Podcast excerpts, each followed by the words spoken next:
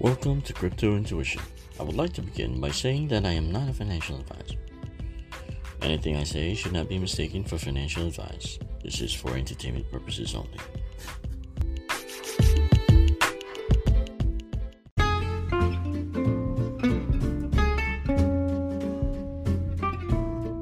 People use the term store of value.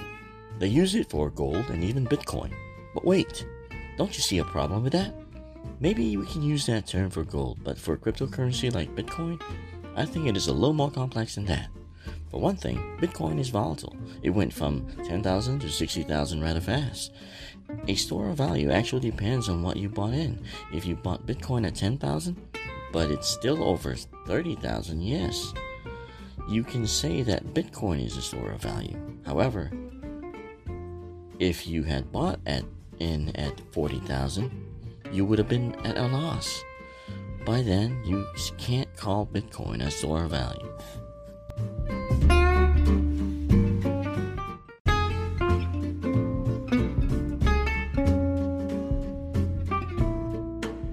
Something that can swing that fast couldn't possibly be called a store of value.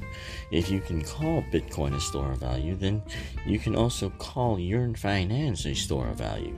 It actually has a max supply of thirty-six thousand six hundred sixty-six coins, which is much less than Bitcoin's max supply of twenty-one million coins.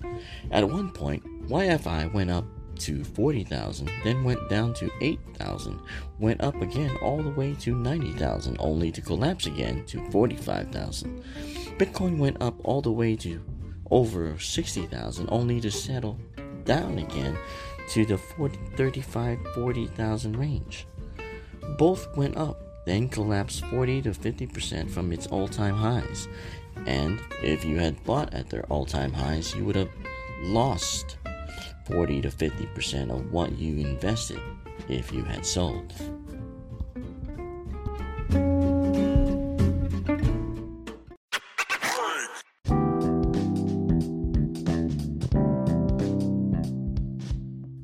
Do either one of these cryptocurrencies pass for a store of value?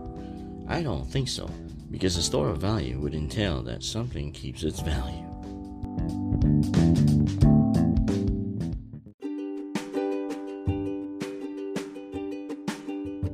If you like my podcast, please go to anchor.fm slash cryptointuition slash support. It goes towards my lunch meal and content.